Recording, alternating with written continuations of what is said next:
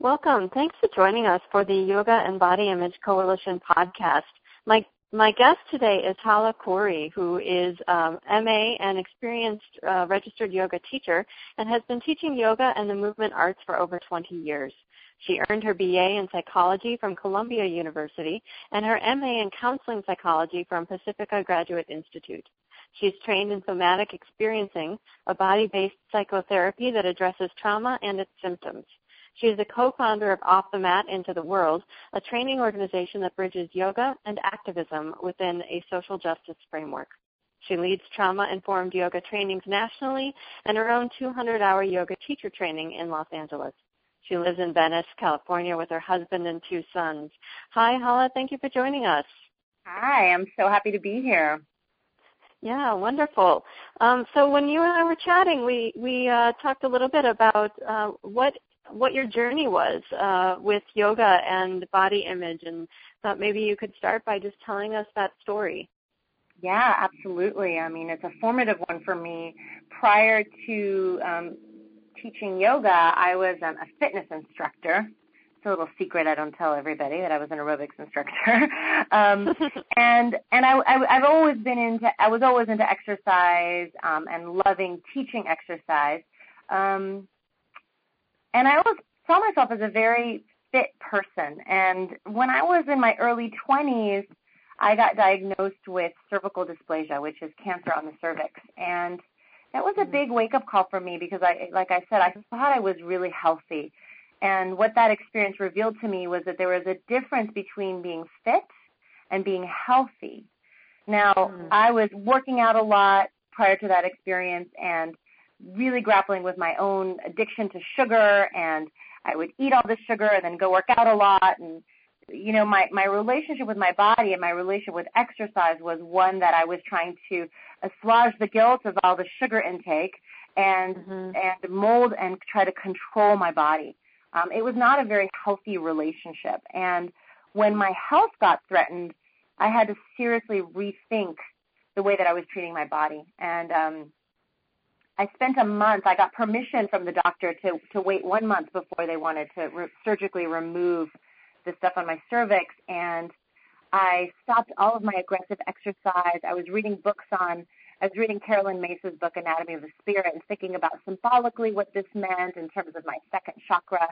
Um, and started to, to realize there were a lot of ways that I had unhealthy behaviors in the ways that I was dealing with relationships and boundaries and self care so I stopped doing anything aggressive and for a full month started to started doing just gentle yoga, energetic healing, cleansing, um, a lot of journaling and therapy to, to, to address what was happening on my cervix, but also uncovering a lot of dysfunctional behavior around my choices around food and around exercise. And that really changed everything. Suddenly I, suddenly I saw my body rather as an expression of my of my life and the way I hmm. treated my body as an opportunity to treat my body in a kind way and not as something that hmm. was it was being kind of abusive to my body. Um, so mm. yoga for me, starting to do yoga was me stepping out of the aggressive fitness mentality that the body is something something to be controlled and shaped and molded, and stepping into that I'm going to use my physical practice as an opportunity to connect deeper with myself. So that was that was pretty mm-hmm. powerful for me. Yeah, absolutely. I love the phrase um, uh, "experience your your body as an expression of my life." That's really beautiful because so many of us are just so disconnected from our bodies or have some sort of really um, unhealthy or uh, unembodied or dysfunctional relationship with our bodies. Mm-hmm. mm-hmm. Yeah, and you know, I grappled with it for a really long time, especially because, you know, my mother growing up was diabetic and she really struggled with eating sugar and her weight going up and down and my my sister was of a larger body and but I was a binger and so I just had the physiology where I didn't gain weight but in my mind I was a fat person and I, and and that wasn't a that wasn't a good thing to me. Um and so I always had this confusion around my own body image and then and shame and and a lot of confusion around it. And I think mm-hmm. that that's mm-hmm. typical for a lot of people. Mhm. Yeah, especially when there's a um a disconnect between what our body actually is, what our body actually needs, and our perception of of that. And if that disconnect is unkind, um, then then it does harm to us in a lot of ways. And, it sounds like what you one of the things you did on your path was to really integrate in a much more healthy way your sense of self, your body, your experience of your body. Mm-hmm. Yeah, and it took years. You know, it wasn't like you know when I talk to people that are struggling, whether it's with with food or body image, and you know, I never thought I would get to the other side of this. Like I still have moments where I wake up and I'm like, oh my gosh, I have a healthy relationship with food in my body. Like it was such a big reality for me up until my mid 20s, and and I used to feel so so frustrated because here I was, I was in college, I was studying psychology, I was doing all this exciting stuff, but for the most part, what I thought about was food and my body. mhm. And I was like, I have so many better things to think about. yes, absolutely. Well, I think a lot of our listeners probably have uh, similar stories or resonate with with your story. And so you mentioned that it took years. Were there are there signposts? Are there there sort of moments where you there were there were glimpses of clarity that gave you some hope or or something that your our listeners can be sort of like ah okay if i watch for those things or if i learn how to listen to that in myself then i know that i'm on the right path even if it takes me many many years yeah you know my journey was a bumpy one i always say it's not linear um and for me personally my my stuff was um overeating sugar and getting really out of control around sugar and and just having entire days where I had stomach aches all day long from from just eating mm. the wrong foods. Um, and you know, my my my my pattern historically was I'm never going to eat sugar again, and so I would for like four days not touch sugar, and then of course that would lead to the pendulum swinging to the opposite end, um, and then mm. binging on sugar. Um, so my the first stage that I did uh, was I decided I was going to let myself eat as much sugar as I wanted, but my only rule was that I had to be sitting down and I had to actually be tasting it. So mm. that was really scary because my fear was if I let myself do that, then I would go even more out of control, right? But I realized mm-hmm. that I didn't trust my body to to crave what was good for it.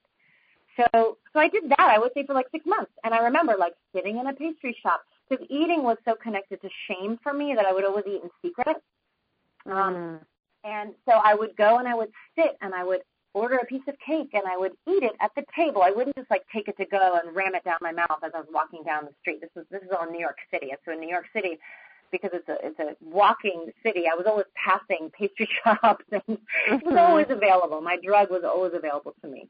Um, so I would say for months I did that. I, I I could eat whatever I wanted, but my rule was I had to be sitting and I had to be tasting it. Um, and then I gradually shifted to, okay, now I'm going to shift to less refined sugar. I can have as much as I want as long as it's not refined white sugar. And I was eating dark chocolate covered almonds. And, you know, in, in that city, I could get whatever I wanted made with less refined sugar. Um, and then that lasted for a while. And, and what I was trying to do was address both my physical addiction um, as well as my emotional addiction. And mm-hmm. I discovered for me there was a big physical component. It wasn't just emotional; my body was also physically addicted. So, mm-hmm. so then starting to add protein to my diet, and, and and then it was like I think that was years of like I can eat as much unrefined stuff as I want.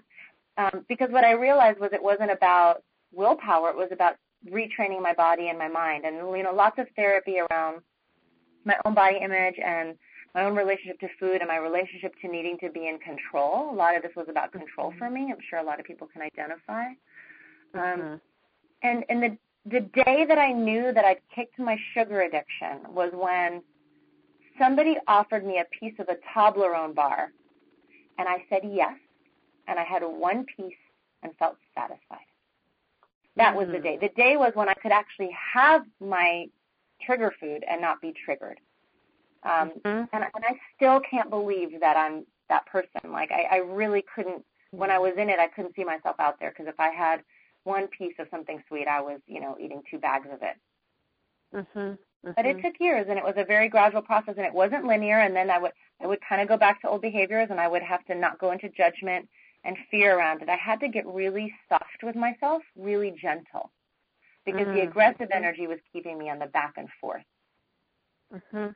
Um, and you know now I eat, but you know I, I I'm able to like trust my what my body wants to eat, which is again I, I I'm still I never thought I would be here ever. And and wow. I love my body, and I've you know I don't I, I I posted something on Facebook a while back about a photo shoot when I was 16, and I had like the perfect little body according to social standards, right? Um, mm-hmm. And I put a picture of me this summer with my kids, with my you know my stretch marks on my belly and my like my mama belly and my mama body, and you know I feel so good in my body right now. And you know if you mm-hmm. look at it again in terms of how we're we're trained to look at bodies. My 16 year old body is quote unquote better. And mm. actually, my 41 year old body is what I really love. I feel so mm, proud. Oh, that's of. so hopeful. That's so beautiful. Um, how did your experience of parenthood uh, play into this relationship or mothering? Mothering. Oh, well, being pregnant was amazing because all of a sudden my body was this incredible baby making machine. And um, and all of a sudden it was like, oh my, this is what my body is for. um, and and that was amazing. And and I, you know, putting on weight and like and not being concerned about it. And and you know, I have to say having having the mirroring of a partner, you know, my husband who just loved it and was like, I really hope you don't mm. lose your baby weight, you know. it's refreshing too to just have that have those kinds of people around me, you know, who genuinely mm-hmm. just love me however I am. Um, mm-hmm. And so having having children and giving birth gave me just such a profound, renewed um, gratitude and reverence for my body and what it could do. Um, mm-hmm. And I'm proud. I'm proud of my stretch marks and my cellulite on my stomach that I never had before. Like those are like my warrior marks, you know, of of something mm-hmm. that I did that was cre- quite a miracle it sounds just so beautiful and it's just so inspiring to listen to you talk. Um, you know, I'm listening to this and I'm thinking about all the body image issues that so many people bring into yoga studios or images that um, keep them out of yoga studios or yoga practices. And I'm wondering, how do you, as a yoga teacher, um, inspire your students to have a, a, gratitude and kindness and reverence for their own embodiment and their own their own body. Hmm. I think on one layer, I'm really conscious of my language um, and to make sure I don't inadvertently use language that is shaming. Um, I mm-hmm. have, especially when like doing core work, for example, right? I talk about I have this spiel where I talk about how structurally it's actually the deep core muscles that support the back, and that what our society is obsessed with are the surface muscles that give us a six pack, but that's actually not what's healthy. And, and I joke and I, I say, you know what? You can be flabby and strong. That's my motto. That strength is actually like even physiologically, like we can have deep strength without having a flat stomach. Um, and so I'll say stuff like that. So I'm inviting people to consider and think about as we're doing, as we're strengthening our core, that we're not trying to make our stomachs flat. So I'll say that stuff out loud. Um, you know, my my yoga studio was purchased a few years ago by a more fitness oriented company and they they remodeled it last year and put all these images up that I completely disagree with images of like airbrushed butts and flat stomachs um, oh. So I I joke to my students. I say to them, I say, I'm sorry I had to walk through all the butts to get in here. Um, and and I'll say stuff like, you know what, if if not, you know, and I'll just I'll make jokes. I'll say, you know what, if having a butt like that meant happiness, you know, I would have been happy when I was 16. And there's zero relationship between what you're seeing when you walk through those doors and and what what true resilience is. And and mm-hmm. I talk a lot about why we do yoga, which is about cultivating resilience um, mm-hmm. and not perfectionism. Um, and, and I'm also in deep dialogue with the owners of this it's like a franchise about changing the imagery, imagery that's there, and I'm letting them know I can't align myself if they're going to perpetuate dangerous body image ideals. So I'm doing my best to change it from within because I think that if hmm all of their locations showed pictures, maybe pictures from our Yoga for All Bodies photo shoot that we did, um, right. I think that would be amazing. So I'm I'm working from the inside out to see if we can make some change.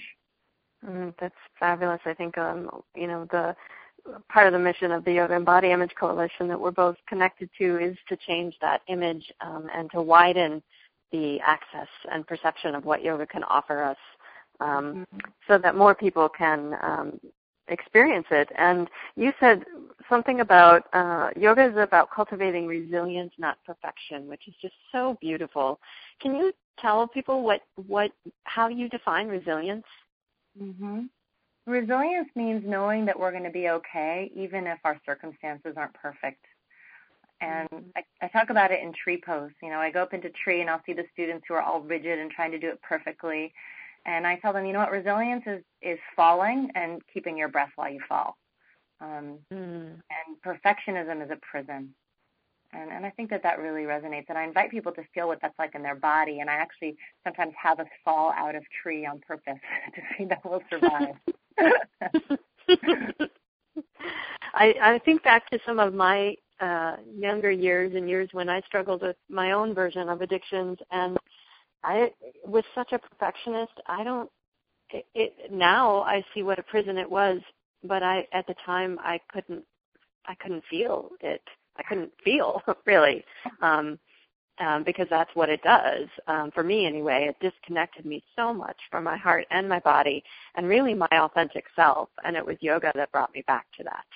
Um, mm-hmm. Um, so as I hear you talk, it's just the language you use and the kindness and the the compassion uh, you express. It makes me want to be in your class. I wish I were in California. I know, I know. um, yeah, you know, and I'm really passionate about like, you know, because I train yoga teachers and saying like, how can we use language that's not oppressive, um, and all the mm-hmm. subtle ways that we create that competitiveness or that perfectionism. You know, I have one phrase I say because I teach I teach a flow class, and and I'll say to people, okay, you know, either take the for whether to take a vinyasa or not. I'll say take the direct route or the scenic route. Like they're both good routes. And mm. how do we start to craft language that's not hierarchical and that isn't mm-hmm. shaming, right? So I don't even use beginners or advanced. I'll say, you know, cool people mm. do this, hot people do this. Like if you need more heat in your body, you know, or if you're if you're tending to an injury. And so all of that is a way that a yoga teacher can start to to decolonize the minds of our students through mm-hmm. subtle messaging. Mhm. And we have to decolonize our own minds first, right? Because we're culture, we're products of our culture too. Hundred percent. And if I hadn't, if I weren't actively working on this every day, I couldn't. Mm-hmm. It. Yeah, I'd be perpetuating it. Right, and actually, I'm a women's studies professor too, and one of the things I've grown over the years to do is just show the messiness to my students of my own path and my own process and the moments where you know the insights are really clear and the moments where the contradictions are so murky i'm not really even sure what to do because i think there's this there's this um, false sense for my women's studies students and also uh, at least initially and for me for me um, that the path is going to be clear and mm-hmm. the more that we see our teachers be authentic and um, share their their journey with us even if our journey is very different it gives us permission I think, mm-hmm. to explore whatever our journey is. Absolutely, absolutely. I think that you know that self disclosure can be so healing. I'm a big fan of it myself. I, mm-hmm. I, I, I was I was saying today to my students, I say, you know, I think that in order to grow, we we have to be willing to be completely humiliated. that, it's kind yeah. of humiliating this path, right? Just admitting all this stuff to ourselves. But when we normalize it, like we don't get paralyzed by our shame. Mhm. Mhm. What do you do if um, it feels too vulnerable, or if um, uh, for that person who's listening and is like, mm, well, I couldn't share that in front of people? Um, what would you say there? You know, I think everybody's version of self disclosure is going to be different. It has to absolutely be done in a way that feels safe. Um, mm-hmm. And so, my first question is Are you admitting it to yourself? Can you write it down mm-hmm. in a journal? Can you do that mm-hmm. compassionately? And then can you share it with a close loved one? Um, and it's not that the goal is to shout it out to the world, but to really, you know, the most important thing is are we able to admit it to ourselves that there's something really powerful about being witnessed by somebody else that break mm-hmm. that can break the shame. So whether it's in therapy or with with a loved one, um, you know, as a therapist, I have the privilege of of hearing so many people's stories, and and so often when someone comes to see me for the first time, I see them feeling like they have this big dark secret and they're the only one on the planet that has, you know, mm-hmm. X, Z. And then, when they say it, I'm like, oh yeah, yeah, yeah, you know, and, and not to minimize, right? not to minimize the ways that people struggle or have, have dealt with trauma, but there's something really similar about the human condition. And, you know, we all kind of have the same, very similar limiting beliefs. I'm not enough. I'm not good enough. I don't deserve love. and, and, and mm-hmm. I feel like one of the best things I can do is normalize people's struggles. Mhm. Yeah. Yeah. That's so beautiful. Um, any final words you want to leave with our listeners? I can't believe we've gone through our time already. So quickly. Um, you know, I just want to say that if you, if you are in this place of really struggling, this is kind of strange advice, but the first piece is to just find as much compassionate for where you are in that struggle. Um, don't be in a hurry to be in a different place because being able to find empathy for why we are where we are is so important. And if you have to sit in that empathy without changing any of your behaviors or attitudes, but fill yourself with that empathy and acceptance, that's what unlocks the door of our transformation is being able to accept ourselves exactly as we are, even if we don't like where we are. So that's all I got. Thank you. That is beautiful and profound. Thank you, Hala, for joining us today. My pleasure, Beth. Thank you so much for Pleasure to talk with you. Yeah. Uh, our guest today was Hala Khouri. Uh, you can find more information about her on her website, halakhouri.com, and you can also find information about her on the Yoga and Body Image Coalition website. Thanks so much, Hala. Or Hala, I'm sorry. Thank you, Thank you so much. My pleasure.